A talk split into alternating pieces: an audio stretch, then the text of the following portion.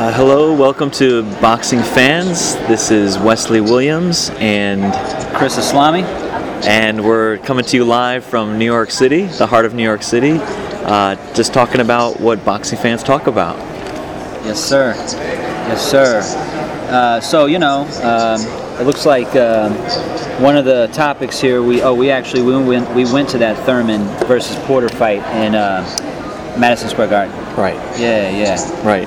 So Keith "One-Time" Thurman defeated Shawn "Showtime" Porter in 12 rounds. Yes. Unanimous decision.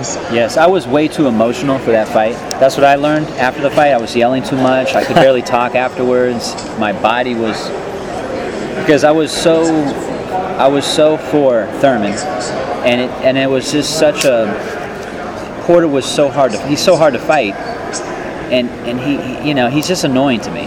The guy annoys me, but he's good. He's very good, Shawn Porter. Right. Yeah. Right. No, I like that you talked about, the way it made you feel, because it, we were at the Barclays pretty early. We saw, almost all the undercard, and there's something about those two fighters when, it was the main event, but when they came on, it was just, with the other fights, I would watch them, but I could be daydreaming and this and that, but when they were fighting, it was just, it really was nonstop action. If I remember right, no one got knocked down, but it definitely was a fair decision, I would say. Okay. Well, I remember we were thinking it could have gone towards Porter. It could have, because the crowd, it just seemed as if it was kind of like more Porter favored. Right. That's what I remember. Right. Yeah. Right, and no, absolutely. Yeah. I mean, it could have been. The section we were at, there happened to be a lot of Shawn Porter fans, or I know he's from, I was thinking maybe because it was close to Cleveland, but I know Porter's from Florida, so possibly that there was more Porter fans from Cleveland that came to see the fight, but I have to say, what a blessing though that Barclays is for boxing in New York City. I mean, absolutely. Almost every other weekend, almost every month, there's a big show. Yes, I know. It's awesome.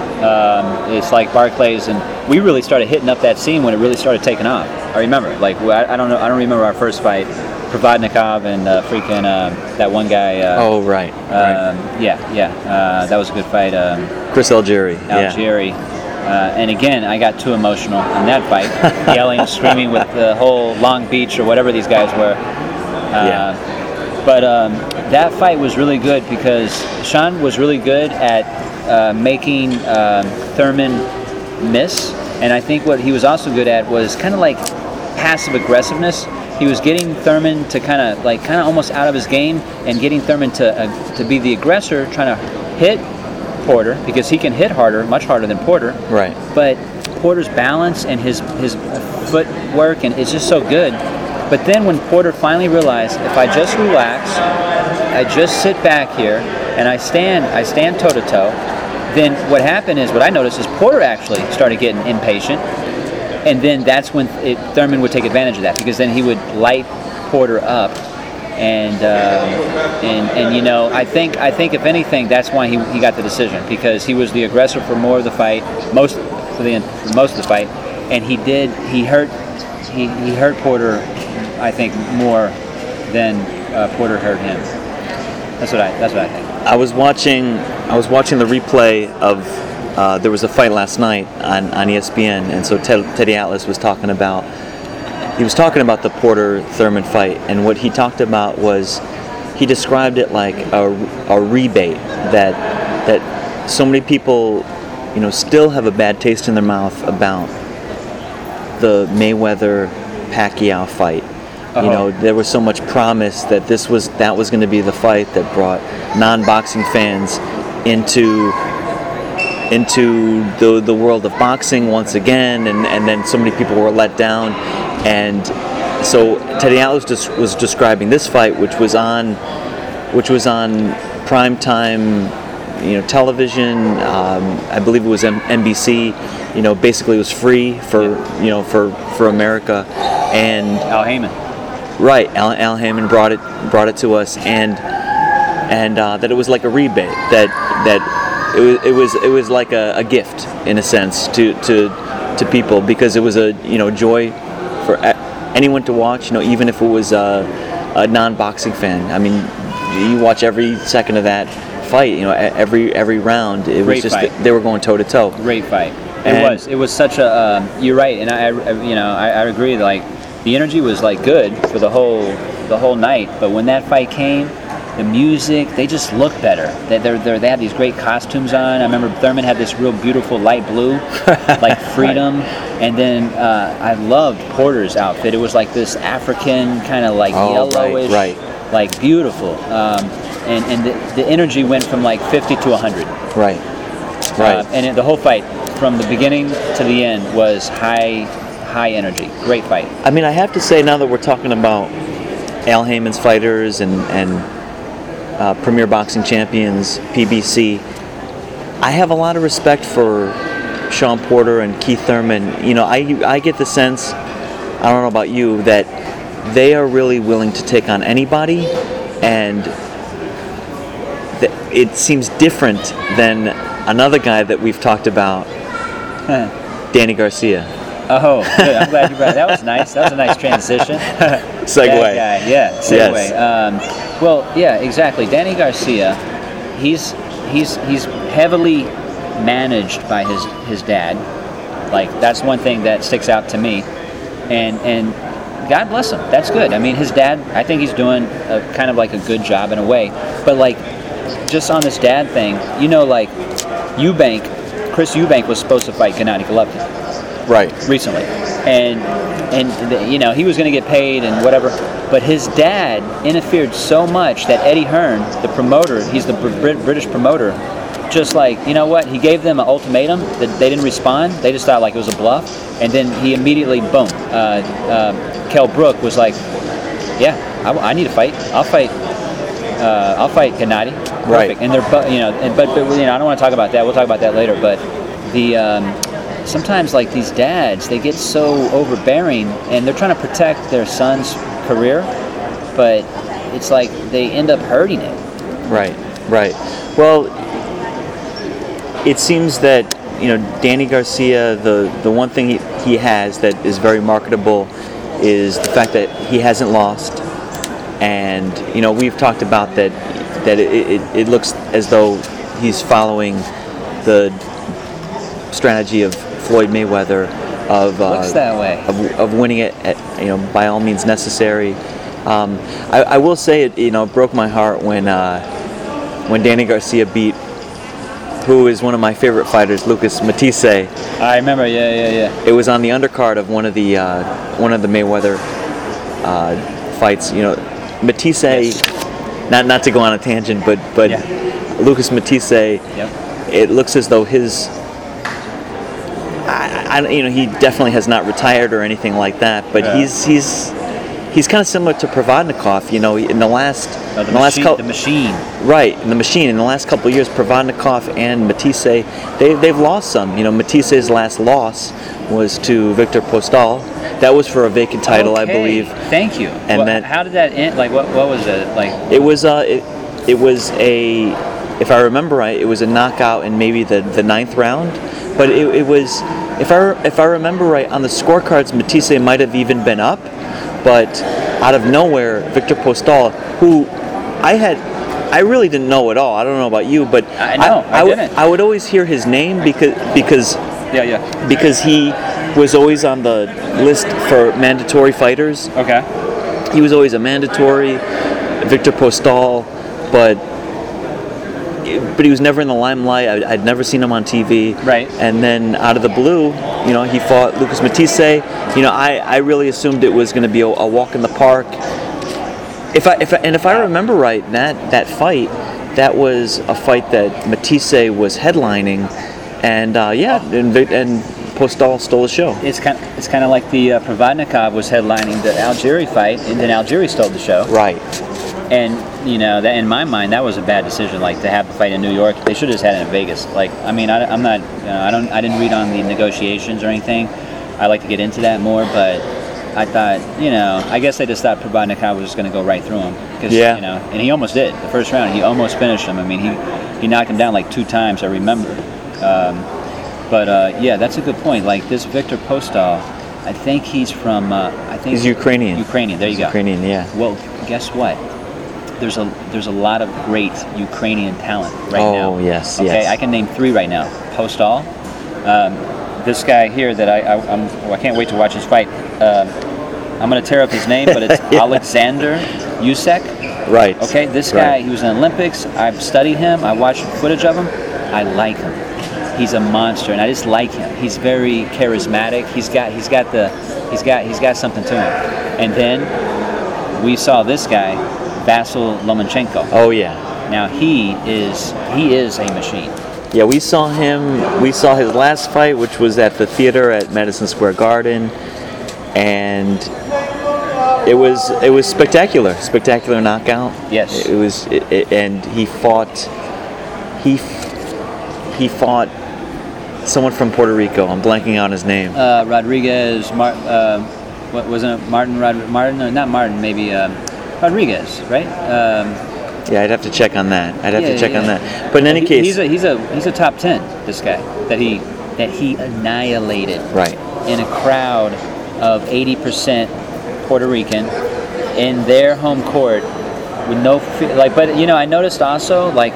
Before, because they had a lot of like, they had that diversity going. They had the Puerto Rican fighter against this guy, a Mexican guy, Puerto Rican guy against this guy. But when Vasyl came, it wasn't too much crazy yelling because they knew. I mean, this is my own opinion, but the crowd knew like, whoa, this guy, this Vasyl guy, he's world class. I mean, he's, you know, that was my interpretation. No, absolutely. Remember that because I remember that one guy. Behind us, he was yelling and screaming. I forgot who. Oh yeah, right. Vierdo. Remember he was talking. Verdejo. Yeah, right. I didn't hear that. That guy just silent. right. It lasted too long anyway. You know, and so on the same topic, you know, I was thinking about, you know, the Ukrainian fighters, of course, Klitschko. You know, Klitschko from Ukraine, Lomachenko. You know, these guys. You know, fight great, look great. That's why Victor Postol for me was such a surprise because he is Ukrainian. But if you looked at him, he's very similar to Terence Crawford, who that fight is tomorrow. Yes. And in my opinion, they're both very similar because if you look at them, they don't, in my opinion, they don't look like tough guys. Okay. Victor Postol, he's kind of like this. He looks sort of lanky with this It's like a painter. Victor Postol, his new, even the his name. New art. Right. The Galleria. Right, yeah, right. Even the name isn't very intimidating, and even Terence Crawford, that name isn't intimidating, but they're knocking people out, and I'm glad you brought that. You segued into this one. Terence Crawford, 28-0, 20 knockouts. Victor Postol, 28-0, 12 knockouts. Oh, all right. So it's significant that their records are exactly the same. Now, obviously, Terence looks like he has more power, just by the percent that he knocked out 20 guys, and Victor only knocked out 12. And he's knocked out some good guys. Oh yeah, right, and you know we saw that fight. I forgot the guy's Jack. Oh, Hank Lundy. Dude, I saw there, he's vicious. When he smells blood, he's the kind of guy, he's very measured. He's the kind of guy, like, he'd be a great professor or engineer or, you know, that's my interpretation of Terence, because he's so calculated. But he's so calculated that he can take really hard hits. He can take a punch. That when he went in, when he smelled blood on Lundy, because Lundy's no joke, but once he did, he was willing to take some hits. He's like, okay, I'll take him now because I'm going to finish you. And he finished Lundy.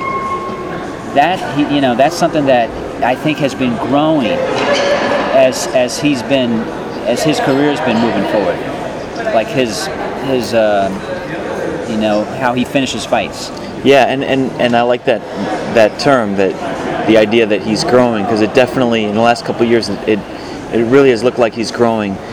You know, when I was watching the HBO fight between Terence and Gamboa, and Jim Lampley was talking about, I forgot the exact quote, but something about that when he knocked out Gamboa, that's really when he became a star. You know, that was like such a spectacular knockout. And if I remember right, you know, ever since Gamboa, he's not knocked everybody out. And so, yeah. But this, I saw a headline with Crawford basically saying that, you know, this is probably his toughest match. And it's also on pay-per-view, which I'm sure in this podcast we'll get into the business of boxing. But what I read, Bob Arum of Top Rank basically didn't want this fight to be a pay-per-view fight. And I can understand why he would say that, because who's really going to buy this fight? Okay. You know, they're not Crawford and Postol. Okay. He wanted it to be on HBO, but for some reason, you know, maybe some of our listeners could inform us. But for some reason, it would be cheaper for HBO. It would be cheaper for HBO if the fight is pay-per-view rather than on their regular programming for whatever reason. Well, because that for whatever reason, but we'll see. But I got the impression that only real hardcore boxing fans would buy this fight. Yeah, it's more of a boxer fan's fight fantasy. This is two guys at their peak, world class guys that are into boxing that really watch the sport, like your friend Perez. Right. I mean, this is a dream comes true. But as far as these guys haven't broke the surface yet. Gennady has. I think Gennady definitely has. There's no doubt about it. Well, that's going to be another pay-per-view fight, the Kell Brook versus Gennady. That's going to be pay-per-view. You know, again, probably out of any boxer, it's probably Gennady Golovkin, Andre Ward, maybe those two who are on the brink, or you know, at that place where non-boxing fans know who they are. Okay. Pacquiao, Mayweather, they crossed over. People that were not people that didn't watch boxing knows who they are. Those names, right? Or I've heard the name, but Gennady is almost there. Yeah, almost. I don't get the impression that non-boxing fans know who he is. Right. Okay. But another fight that's on pay-per-view, which I see it on the list, that I'm not sure how well it's going to do financially. It's probably going to make a lot of money just because Alvarez has so many fans. But Canelo Alvarez versus Liam Smith. Now let's go backtrack here. Let me get on this Terence Crawford and Victor. Postol. Now listen here, because Victor Postol, this is what I'm seeing. Victor's kind of like, he's Ukrainian. He's not as, like you said, he's kind of under the radar. Definitely. But he's been performing. He's number 2 in the actual ranking. Right. Now, he is, he's saying that he doesn't look at himself as an underdog in this fight. And the way I look at it, I kind of feel like Terence, I don't know this, but I think Terence made this fight really happen. He wants to unify, because this fight is for the WBO and the WBC junior welterweight title unification. Right. I think Terence really made this happen because that's what his goal is. And it's kind of almost like a cocky move. And Victor's like, whoa, are you serious? That's kind of like, are you serious? Do you know who I am? Oh, I know you. I've seen you, yeah, but have you seen me? And I kind of feel like Terence, I'm not saying he's biting off more than he can chew, but I kind of agree with Victor that no, I don't feel like I'm an underdog here. I almost feel like it's more, we don't know what could happen here, because I agree with Terence. If you read that, and that's what he said, that this is the biggest fight. This guy Victor, he's Ukrainian, and these guys, they're right now in terms of the level of boxing, they're top, and he's no joke. So this fight's in Vegas tomorrow, and I think this is a serious fight. So I just wanted to point that out. Right. As far as who's going to win, I think it's important that we do predictions. No, absolutely. We're going to talk. We talk about what we want to talk. We talk about it on the show. Yeah. No, absolutely. I mean, I think Crawford's going to knock him out in the 9th round. That's my prediction. Okay. I think Crawford has got this fight too. I don't think he's going to knock him out though. Yeah. Because this guy has never been knocked out, and I don't know. We need to know. I don't know if he's ever been knocked down. Well, I mean, and that's the thing is Postol, he, in a sense, it was the right place, right time. He knocked out Matisse on television. Okay. That was probably one of his first. Maybe the first televised bout he's ever been on. This guy's been on cable. He looked great, okay. But Matisse, Matisse is young, but he's been through some wars, and so Postol could have possibly beaten a less than 100% Matisse.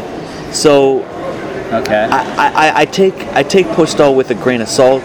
I mean, we see by the numbers. They got the same record, but Postol has knocked out, half of who he's fought, just about. Yeah. So, right. To me, I still don't really know who he is. He looked great against Matisse, but then again, at the same time, Matisse, he's been losing a lot lately anyway. Right. So, I feel as though the safer bet would be Crawford. Okay, I agree with you. Well, you called it the 9th round knockout, and I called that. I think Terence is going to win the fight, but it's going to be. I'm going to say unanimous decision. Okay. Now you segued into this guy Gennady Golovkin. Okay, I want to say this real quick. Okay, yeah. So the records. Yeah. Check this out. No, I love this fight coming up. But go ahead. Absolutely. The fight is coming up September 10th, United Kingdom. London, yeah. Brexit, and Gennady Golovkin. Now, the interesting thing about this fight that a lot of people probably don't know, they look at it like, oh my God, this welterweight is going to take on this, middleweight. That's already kind of. And not only that, he's going to take on a middleweight that has the highest knockout percentage in middleweight history so far. He's got 35 wins, Gennady Golovkin, 0 losses, and 32 knockouts. That's the highest right percentage-wise so far But the thing that a lot of people don't know is Kell Brook, his record's 36-0. He's got 25 knockouts. So he's a knockout artist, too. He's definitely a knockout artist, too. And the records are very similar. 35 wins, 36 wins. 32 knockouts, 25 knockouts. But Kell Brook is heavy walking around. He walks around, from what I heard, like 165, almost 170. Okay, no, that's good to know. So this might not be an unnatural weight for him. Exactly. In fact, I hear that it's so hard for him. It's like almost unnatural for him to fight at the welterweight. Right. Well, I think this is good for Kell Brook because he's definitely someone that has been under the radar. He's kind of similar for me to Victor Postol in the sense of Kell Brook was always a name when I would read boxing online. His name was always mentioned. He'd always be a mandatory this and that. I would never see him on TV. And then but then the first televised fight I believe was when he fought Shawn Porter. Shawn Porter had the belt. Okay. And I thought it was going to be a fight where it was going to be a showcase for Porter. He was fighting this, for me, unknown in Kell Brook, even though Kell Brook won an Olympic gold medal. But what weight? Oh, good question. Oh, good question. Kell Brook? Kell Brook. If I heard right, he won the Olympic gold medal for England. Gold medal. Okay. But at that time, Shawn Porter his star was on the rise, so undefeated. So it looked like there was no doubt that he was going to walk all over this guy, this unknown, but Kell Brook. But that was not to be the case. Kell Brook won that fight well, looked great, and then ever since Kell Brook has just beaten everybody. But I get the impression that when I see him in interviews, he's a lot of fun in interviews. Yeah. He's got that kind of Cockney accent. Oh, real tough guy. Kind of like this guy. Remember Nassim Hamed or whatever the Okay. Well, let's moving on. No. Go ahead. No, the guy. Maybe that was before your time, but right. Nassim, Nassim was the Indian. Oh, very cocky. You heard of him? I've heard of him. Yes. Right, okay. Right. Sorry. So I just want to bring. No. Absolutely. Okay. Yeah. So he. But I get the impression that he's just. I mean, it's about, in terms of who gets to be on TV, you know, it's about who's marketable, who's going to make the networks more money, who do people want to see, and so Kell Brook, I get the impression when I see him in interviews, he's just begging to be noticed, but he's overlooked. Okay. You know, he wanted to fight. I mean, he wanted to fight Amir Khan. At the time, that would have been an awesome fight. Oh, yeah. But Amir Khan was trying to fight Pacquiao, and Mayweather eventually fought Alvarez. Right. And so Kell Brook kind of gets overlooked. When Mayweather was trying to find an opponent, it seemed like Kell Brook would be the natural choice because he was a welterweight and the champion. And I thought, why doesn't Mayweather fight Kell Brook? But, I mean, I think it could have been because Kell Brook possibly could have given Mayweather a hard time. And so Kell Brook is kind of... I would agree. Yeah.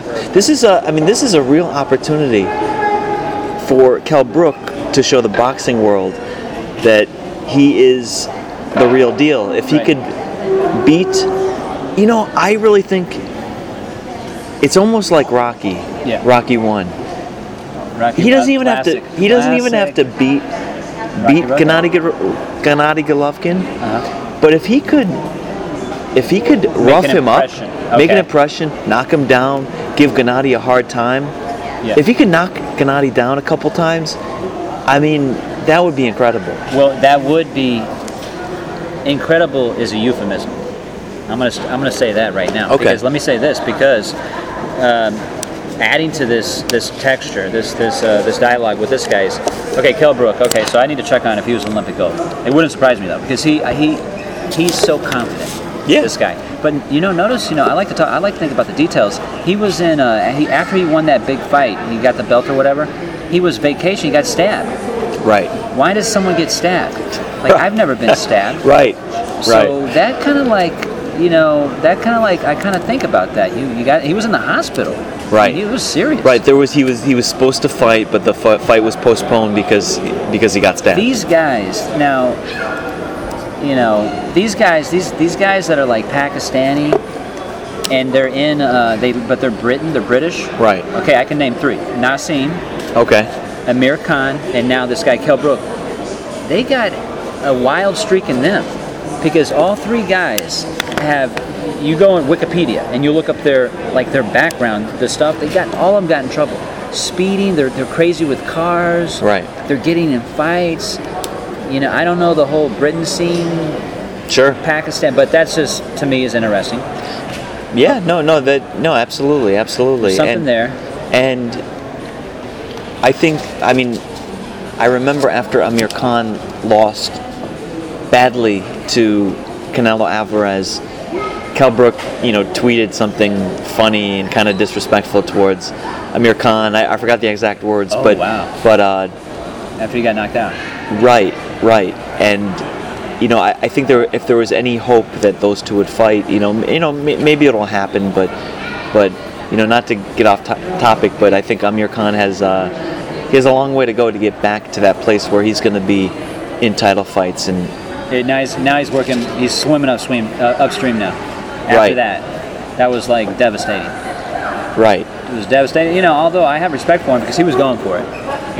But still, he was going for it. But Canelo. Okay, so let me finish this though. You said Kell Brook. If Kell Brook could rough Gennady up and maybe knock him down a couple times, well, let's do the numbers here. Gennady Golovkin.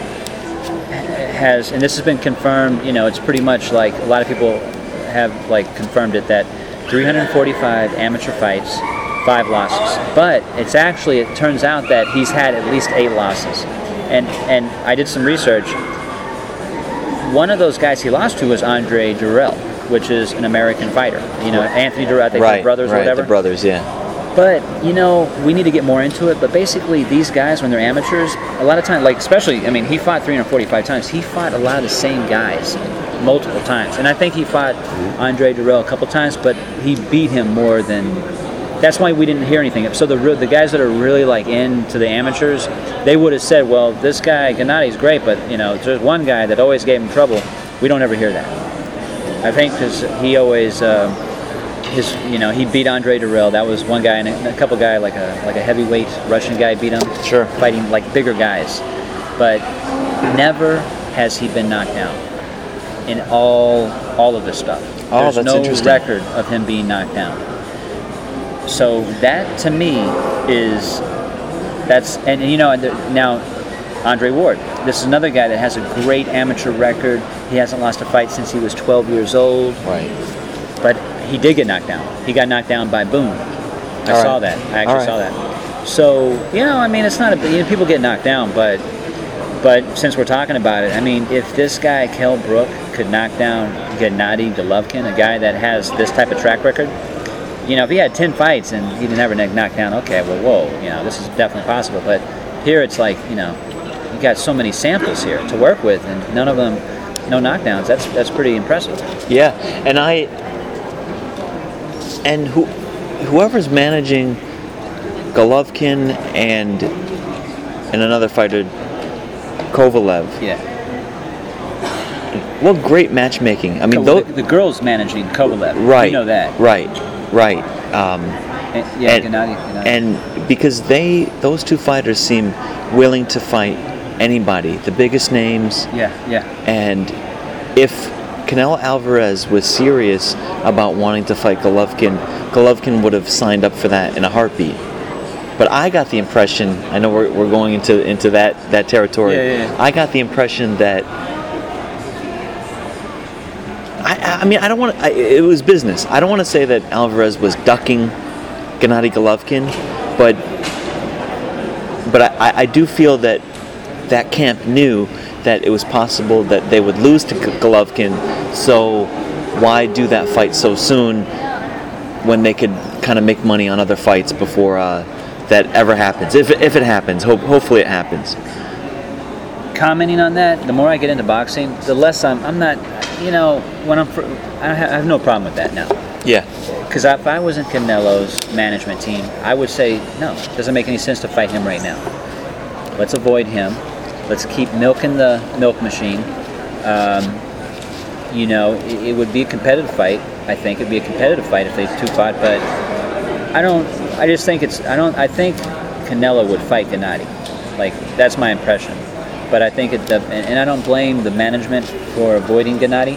Right. Because honestly, I think, this is what it is. Right now in boxing, hear me out, see if you agree with this. I think the biggest money guy right now in boxing is Canelo Alvarez. He's the biggest ticket right now. Oh, yeah. When you think about who's the biggest money guy, I have to agree. He's the biggest ticket. He's Mexican. He's red hair. They love him in Mexico. Mexico, boxing is like a religion. And the last great was this guy Juan Manuel Marquez. Right. But guy was even greater, much better than him in my book is Julio Cesar Chavez. Julio Cesar Chavez. Sure. Freaking amazing. The guy was like just awesome. But it's like it's a religion. So now you got this. You got the golden boy. You got the you got Canelo. Canelo's like, he's awesome. It's just perfect. No, absolutely. I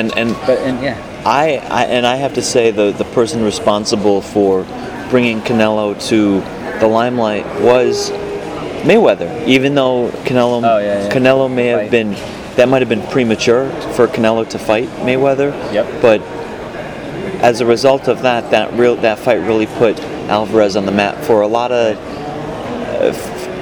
people, because before that Canelo was on TV in that he fought he beat Austin Trout. Yes. You know there was a couple fights that he fought that knocked him down, that he did well in, but that, you know, the only loss of Alvarez's career, that's the one, because after that Canelo was on pay-per-views and he beat Angulo on a pay-per-view and this and that on a pay-per-view.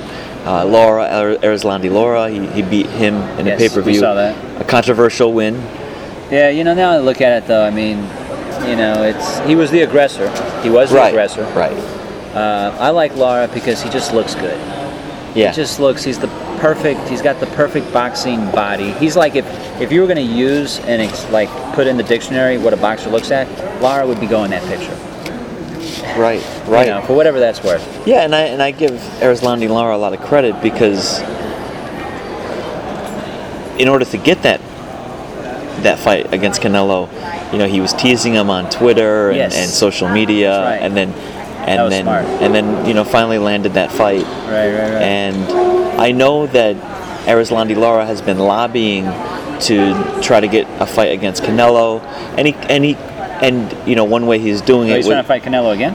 No, not Canelo. Gennady Golovkin, and you know, he called Gennady Golovkin in so many words. He called him a coward because he's fighting Kell Brook, who is in such a lower weight class, and that he's trying to duck Erislandy Lara. Lara's kind of smart, you know. He's kind of an intelligent. Yeah, he gets under your skin. He does. He gets under your skin. He's kind of like, he's very concerned. You know, he's kind of like, he's got talent.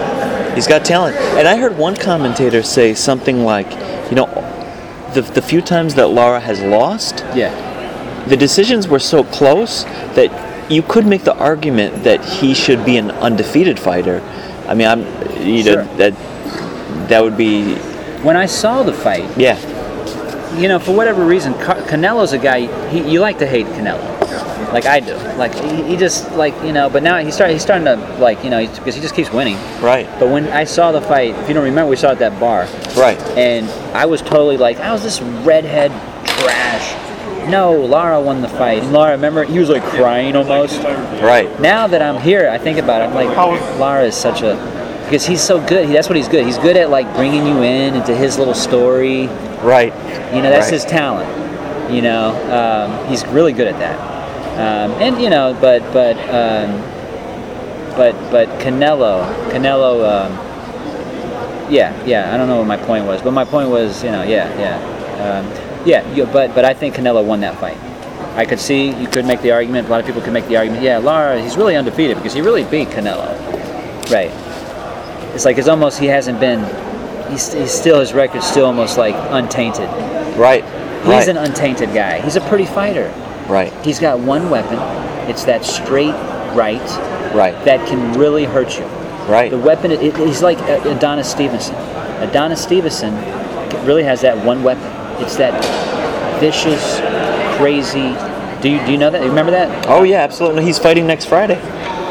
Yes, he's fighting next Friday. Adonis is fighting, I think, Thomas. Yeah, actually, I don't. Thomas Williams, but I know about it. Yes, I should have put it here. Yeah, it's exactly. He's been in hiatus for a long time here. But let me go on. Let me move on here. I want to point out here that. So, okay, we got my guy here. Okay, well, let's go here. The next fight, August 6th, Oakland, California, Andre Ward's hometown. It's probably in one of these, what's his, Orion Arena, one of these arenas that he's always get. You know, he's got home court advantage. He's going to fight this guy, Alexander Brand. Now, Andre Ward's last fight, he fought this guy, Sullivan Barrera. Right. Sullivan Barrera, I think he was like 17, 18 and 0. He was undefeated, Cuban fighter. And it was, to me, that's my respect has gone up for Andre Ward. Because I think Andre Ward was like, look, I'm still, let me just take this guy. I'm going to take a risky guy on. I'm going to let you guys know that I'm still the man. And he beat him soundly. I saw the highlights. Oh, beautiful. Yeah. Beat him soundly. Fought him in Oakland. Stephen Curry came to the fight. And the guy's a big guy. Yeah. That Barrera guy was a big middleweight. Huge. Right, so right. I was impressed. Now he's going to fight this guy, Alexander Brand. Now, let's look at the records. Andre Ward, 29-0. Guys, he's perfect. Andre Ward is like, he's like the Benz of boxing. He really is. 15 knockouts. He's not a knockout artist, that's for sure. He didn't have to be. He's like Mayweather. He's a major, strategical, intelligent. He just wins. He knows how to win, and he wins every time. Right. Alexander Brand, 25-1. He lost one. He's got 19 knockouts. You could argue he's definitely more of a knockout artist. So. Yeah. I don't know anything about Alexander Brand. Well, it's an important fight because light heavyweight division. Because from what I saw, there is a contract for Ward to fight Kovalev later in the year, but depending on if they of 2016 of this year, right? Wow, that's right around. That, but on the assumption that Ward will beat, so Ward has to beat Brand and then that fight's going to happen. Kovalev already defeated the fighter that he defeated a couple weeks ago. This guy, right. Okay, so that was his. He had to defeat that guy. Right. So in other words, Kovalev doesn't have to fight again until that he meets up with Ward. Right. Okay. Right. Wow. So this is.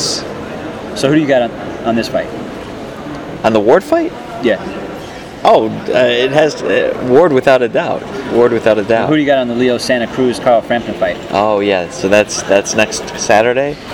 That's a good question. You know, I've seen Frampton. I think he's fought.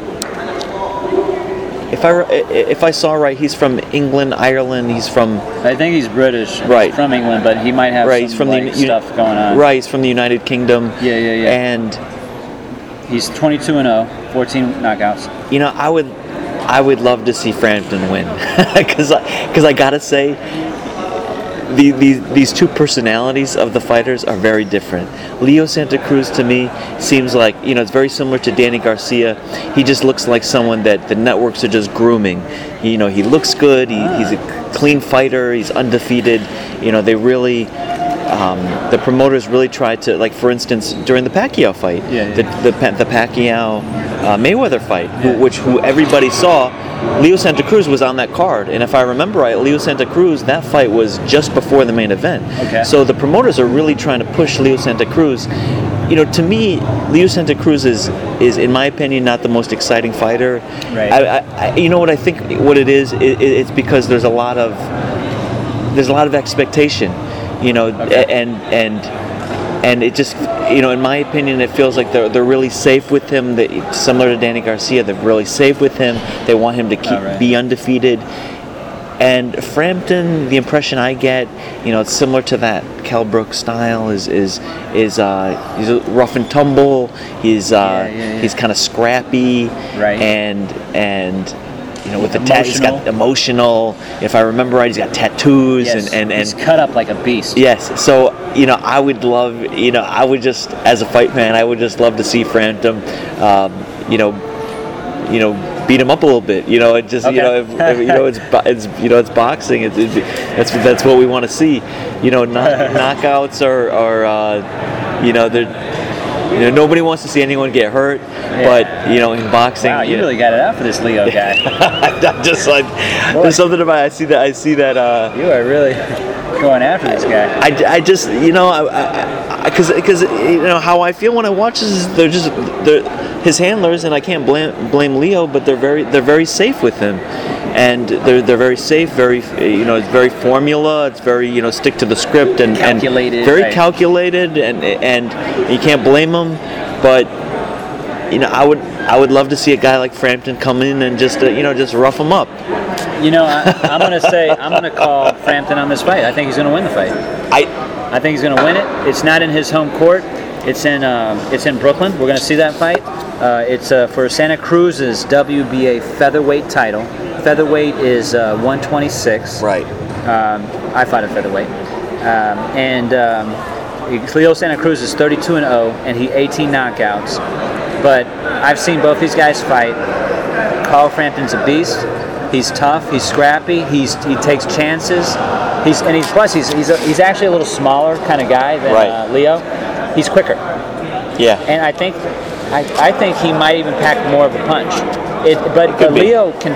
Hit hard though. I know, and I'll make my prediction is, even though I want Frampton to win, you know, I think Leo is going to win. I actually think Leo Santa Cruz is going to win, and I think it's going to go 12 rounds. I think it's going to be a decision. Yeah, I think it's going to be a decision. And I think it's Frampton. You know, because I will give respect where respect is due. You know, Leo Santa Cruz is a good fighter. I don't think he's very exciting. I think Frampton's going to want to make it an exciting fight. I hope it is an exciting fight. I hope I'm wrong. But I do think that Leo Santa Cruz is going to win. Okay. Nice. Moving on. I respect that. Errol Spence Jr. Now, there's certain guys that I'm watching that are on my A-list. Guys like Gennady Golovkin. Guys like Who else we got? There's like five of them right now. Sure. So I got Box Rec. You need to go to that website. That website's awesome. Sure. That's how you can. Do you know? You heard of Box Rec? No. I'll send you the link. Okay. You're gonna love it. And Errol Spence Jr. He's from my hometown. Actually, he's born in Brooklyn. Yeah. And then he was raised. Then all of a sudden he moved. He's in Texas now. All right. He's undefeated. His record, he's 20-0, 17. He's a knockout artist, and you even told me Mayweather, like, gave him gave him props, gave sure. him recognition. Right. He is amazing. He's a good boy too. He's just he hangs around the right people. He's like an Allen Iverson, but with the right people around him. Oh, Allen Iverson had all the wrong people around him, but he was Allen Iverson. He was just amazingly talented, but. Errol is and he's got the good people around him. That's what it looks like. Now he's fighting this guy Leonard Boondu, and that guy is 33-1-2 draws. He's 12 knockouts. I think Errol is going to smash this guy, no problem. The fight is in Barclays. We got to go to that fight August 21st. Absolutely. Absolutely, I'll put it on the calendar. And it's great. It does feel like boxing is looking for its stars. Mayweather retired, even though he'll probably come out of the retirement to fight at least one fight. Sure. Pacquiao, I saw a headline that Pacquiao, he retired, but he's coming back. He's already scheduled. He's coming back. So I don't know who. So those guys might fight one or two more fights, but they're basically done. And so who's going to be the next the next fighter. Right. That's going to cross over into national, worldwide fame. And I agree with what you said, that Canelo really is the guy. He's the star of boxing. No doubt. Right now, yeah. He's the star of boxing. But I think that we don't have someone that is popular amongst non-boxing fans. Because I don't know about you, but I think if you ask the average person on the street, do you know who Canelo Alvarez? Maybe they heard of him because he fought Mayweather one time. Maybe. But I don't think people outside of Mexico know who he is. What you're talking about, it's Mayweather. Right. Although he's not really fighting anymore, but it's Mayweather that everyone pretty much knows. That right. He's the most popular living contemporary, Yeah. Mike Tyson. Mike Tyson isn't. Mayweather really could just literally jump back in the ring. No, absolutely. I mean, he will jump back in the ring, I'm sure. Boxing and non-boxing fans all know or knew who Muhammad Ali was. They all knew who Mike Tyson was. Everyone knows who Mayweather is. We don't have a guy like that right now. No. And maybe Errol Spence will be the guy. Who knows? Maybe not, because when he's interviewed, I mean, that's what I love about him. He's very well mannered, but when he's similar to Gennady Golovkin, but when he gets in the ring, he's vicious. Right. Exactly. There's no way. They don't got too much showmanship. Right. Although I'll give credit to Gennady. Gennady has been slowly trying to do more in that department. Right. And I that's what I noticed. It's not. It's in his own style though. He's not breaking his mold. He's not trying to be Mayweather. Yeah. Like what's this guy? He's getting arrested. Broner. Oh right. Broner. Right. Yeah, that really breaks my heart. It's just see a guy like that. To me, even though he's the type of guy a lot of people watch because they want to see him lose. I happen to like him. I'm a big Floyd Mayweather fan. I like him. I always loved watching his fights. I never wanted to see Floyd lose, and wait to see him lose. Yeah, it's so Broner was a guy that was exciting to watch, and just to see him with those issues outside the ring, it's disappointing. Yeah, and then he actually showed up late. Now they gave him 6 months in jail. Right, I read. Right, I saw that. Yeah, and that's disappointing, especially. Yeah, he's so talented. Absolutely, and I wish him all the best. I hope he comes back in a big way, and because some of those fights were great. That fight where he beat Paulie Malignaggi, that was to me that was you know, I don't want to say that's an instant classic, but that was very entertaining when he fought. When he fought Maidana won, but you know that was a very exciting fight. Yeah, it was. He knocked him down. He knocked Broner down. Right. But Broner got back up. And right, and that fight, you know, led to Maidana getting that fight with Floyd Mayweather, right. And those were great fights too. But yeah, especially the first one. But yeah, we've had you know this last calendar year, you know, we've had a lot of great fights. Yes. For boxing fans, it's great. I like what Al Heyman is trying to do and putting it on TV and trying to make it, you know, bring it back to its former glory of people talking about boxing. Who knows? You know, with the UFC, with the popularity of the NFL and other sports, you know, who knows if boxing could ever get back to that place it was when Ali was in his prime. But yeah, it's a different world now. But let's wrap it up. Yeah. Cover these last two fights. You mentioned Canelo Alvarez and Liam Smith. That's going to be for Smith's WBO junior middleweight title. So that sounds like Canelo could get another belt among his. He's got, I think, several belts already. Liam Smith is he's a good fighter. I don't have the record. I have no idea who he is. I know the name. Yeah. But I think Canelo, if you would have took Canelo's career and you would have just showed me the first I think he's got almost 40 fights now, but the first 30 fights, I'd be like, oh, okay, he's a good fighter. You know, he's definitely he's wins. He won all of them, up to the point of Mayweather. You showed all, and then obviously the loser Mayweather. Well, you know, at least he lost. You know, it wasn't completely. You know, he still fought. He didn't look completely terrible. Mayweather has a good way of making you look terrible, though. Yeah. But he didn't get knocked out or anything like that. But then after Mayweather, and you showed me all those fights, I'd be like, whoa, this guy's a vicious knockout artist. Right. Oh my God, this guy. Woo, watch out. He's knocking guys out cold. He's not just knocking. He's knocking them out where they're like comatose out for 5 minutes. Right. Amir Khan, Kirkland.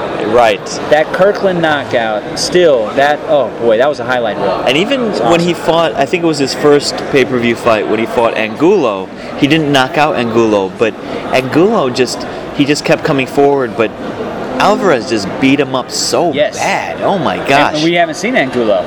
Right. We haven't seen him since. I know, I see he's been fighting, but he has not fought on TV. I think he has a TV appearance coming up. Okay. But he beat him up bad. Yeah, absolutely. Beat him up bad. So my respect for Canelo is really. Now this fight I'm looking forward to. This guy. Okay. These guys, their names are totally. The cruiserweight champion. We saw him. Who did he fight? He fought Huck. He annihilated. He knocked him out. Came back to beat him, yeah. But he finished him. Right. And Huck was heavily favored. Absolutely, right. Because Huck was this German undefeated or whatever he was. This guy's Polish. Right. He's Polish, and when I saw that fight, that made a strong impression on me. He's a very, very, and Polish people are very strong. Polish, oh my God, but he is fighting this guy Alexander Usyk. Now this guy Alexander, he's I think he's either a silver medalist, but he might be a gold medalist in the Olympics. Sure. And he's got a great American trainer I seen him. They had a preview of him or whatever. He's got charisma. He was dancing. He's tough, and I think he's very intelligent. I'm looking forward to this fight. It's for Glowacki's WBO cruiserweight title. I think that weight is, the weight limit's at 200. Right. So you limit's 200. Right. In boxing, 200. You know, heavyweights, anything. Right. So I got my money on Alexander. Absolutely. And I got my money on Gennady too against Kell Brook. Oh, right, yeah. I have to go with Gennady Golovkin. I'm gonna say it's gonna be a knockout. But we'll see. You know, it's Kell Brook surprised everybody when he beat Porter, and he fought this guy Lucian Bute. Which one? Who? Kell Brook. Oh yeah, Lucian Bute. Oh yeah. And Kell Brook won. But how did he win? What was it? If Lucian Bute's tough. Right. It went all 12 rounds, but if I read it right, Bute later got tested and he was using some kind of substance. Oh, so what? Because he was really like a sports enhancing, like a no-no. Right. There was a no-no, and which might have explained how he was able to. Yeah, because towards the end of the fight he came back out of nowhere and but so in any case, what I'm trying to say is that Kell Brook looked great in that fight. He looked great in the last fight. You know, I think Kell Brook is in the position that he wants to be in. He is the ultimate underdog. And I love that he just chomped at the bit at the chance to fight Gennady Golovkin. You know, something that not a lot of fighters are willing to do. And so, you know, he's got that advantage. Well, I don't know if you'd say it's an advantage, well, but it's neutral. Yeah. In my mind. Yeah. Because they're both kind of like this. Like it's not. It's like you say. Like Kell Brook is looking to fight someone. Yeah. Like knocking on doors, and so is Gennady. Yeah. In fact, I think you might be right. Maybe even Kell's got the kind of like, because Gennady at least has recognition now. Like, oh wow, Gennady Golovkin, he is knockout guy. Where Kell Brook hasn't got that glory yet. Right. And it must be so, you know, upsetting. Yeah. Right. I mean, it's But I'm happy for him. You know, he's making money. He's on TV. He's got this pay-per-view fight.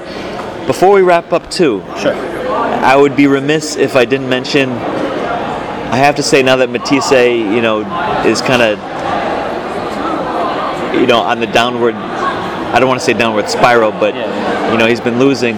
One guy that I really love rooting for now, and he fought last weekend. America's heavyweight champion Deontay Wilder. Oh, I'm glad you brought that up. One of the great. Thank you. I have it here. One of the best fighters that we have right now. You know, he steamrolled over this Chris Areola. Right, absolutely. And steamrolled over him. And the heavyweight division is very splintered now. You got Klitschko, Tyson. Fury, yeah. Klitschko. No. Who are the belt holders? The belt holders. You're right. Yeah. Fury. Deontay. No, and then it's the British guy. Oh, right, Joshua. Anthony Joshua. So, I would love to see the belts. Tyson has most belts. I think he has two. Right. He has two.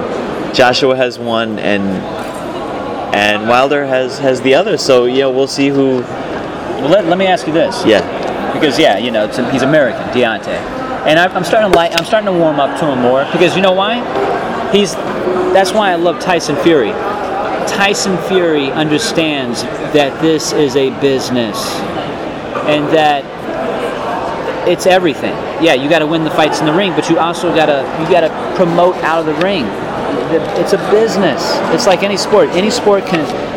It's like an animal. You can go extinct. I'm sorry, but it's the way it is. There have been sports that have come and go. Tyson, I can see he just pushes himself to whatever he needs to do to make you watch him. Oh, right. Make you listen to him. Right. And he's such a great entertainer, such a great talker. Right. And now I see Deontay, he's on the Sports Center, he's getting interviewed, he's the way he's talking, and I like that. When I see these guys push, push the envelope. Right. Yeah. Right. And you know, because we're not in England, you know, we're probably not seeing a lot of coverage, but you know, their heavyweight champion Anthony Joshua. I have to say, you know, I've seen Joshua's last couple fights, and he looks amazing. And I think out of the three of them, as much as I'm rooting for Deontay Wilder, Anthony Joshua just looks incredible. Okay, let me stop you right there because I hear what you're saying. Because you're like, oh my God, what I've seen, it's like, oh, this guy just he could just kill anybody.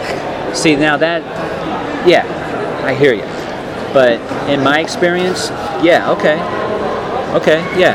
okay. I see that. But when he gets to these bigger guys, I feel like Tyson and Deontay, they're much deeper in the forest right now, and it's easier to look so great when I think Joshua's more like closer to the meadow, and he looks real good and he looks all perfect, but. when he gets deeper, we're going to start seeing some of these maybe weaknesses. Right. Right. Yeah, I'm just not like, because that's how I feel, and I think Deontay's had a tough life. I think he has character. That's what I'm trying to say. Absolutely. I don't pick that up from Anthony. I feel like Anthony, and so like I heard him talking about he likes to do, and when I was growing up, I was in the chess club and I was playing cricket one day, and I hit the ball so hard they said you should do boxing. Yeah. And I said, Mom, I don't want to do math studies after school and no more tutor. I want to start doing boxing. Right. He just and then, he had a pampered life. Right. That's my impression. Right. No, absolutely. So, absolutely. Yeah. All right. Yeah. Nice. Yeah. Right. Right. So, yeah, we'll see. We'll see. I would love to see Anthony Joshua versus Deontay Wilder. That would be amazing. Oh yeah, that'd be awesome. Yep. Cool. Awesome. Well, hey, listen. I think it was fun. Yes. And you want to wrap it up? You want any closing? I don't know how we wrap. I guess that's it. Right. That's it. So, thanks again for listening, and we'll see you next time.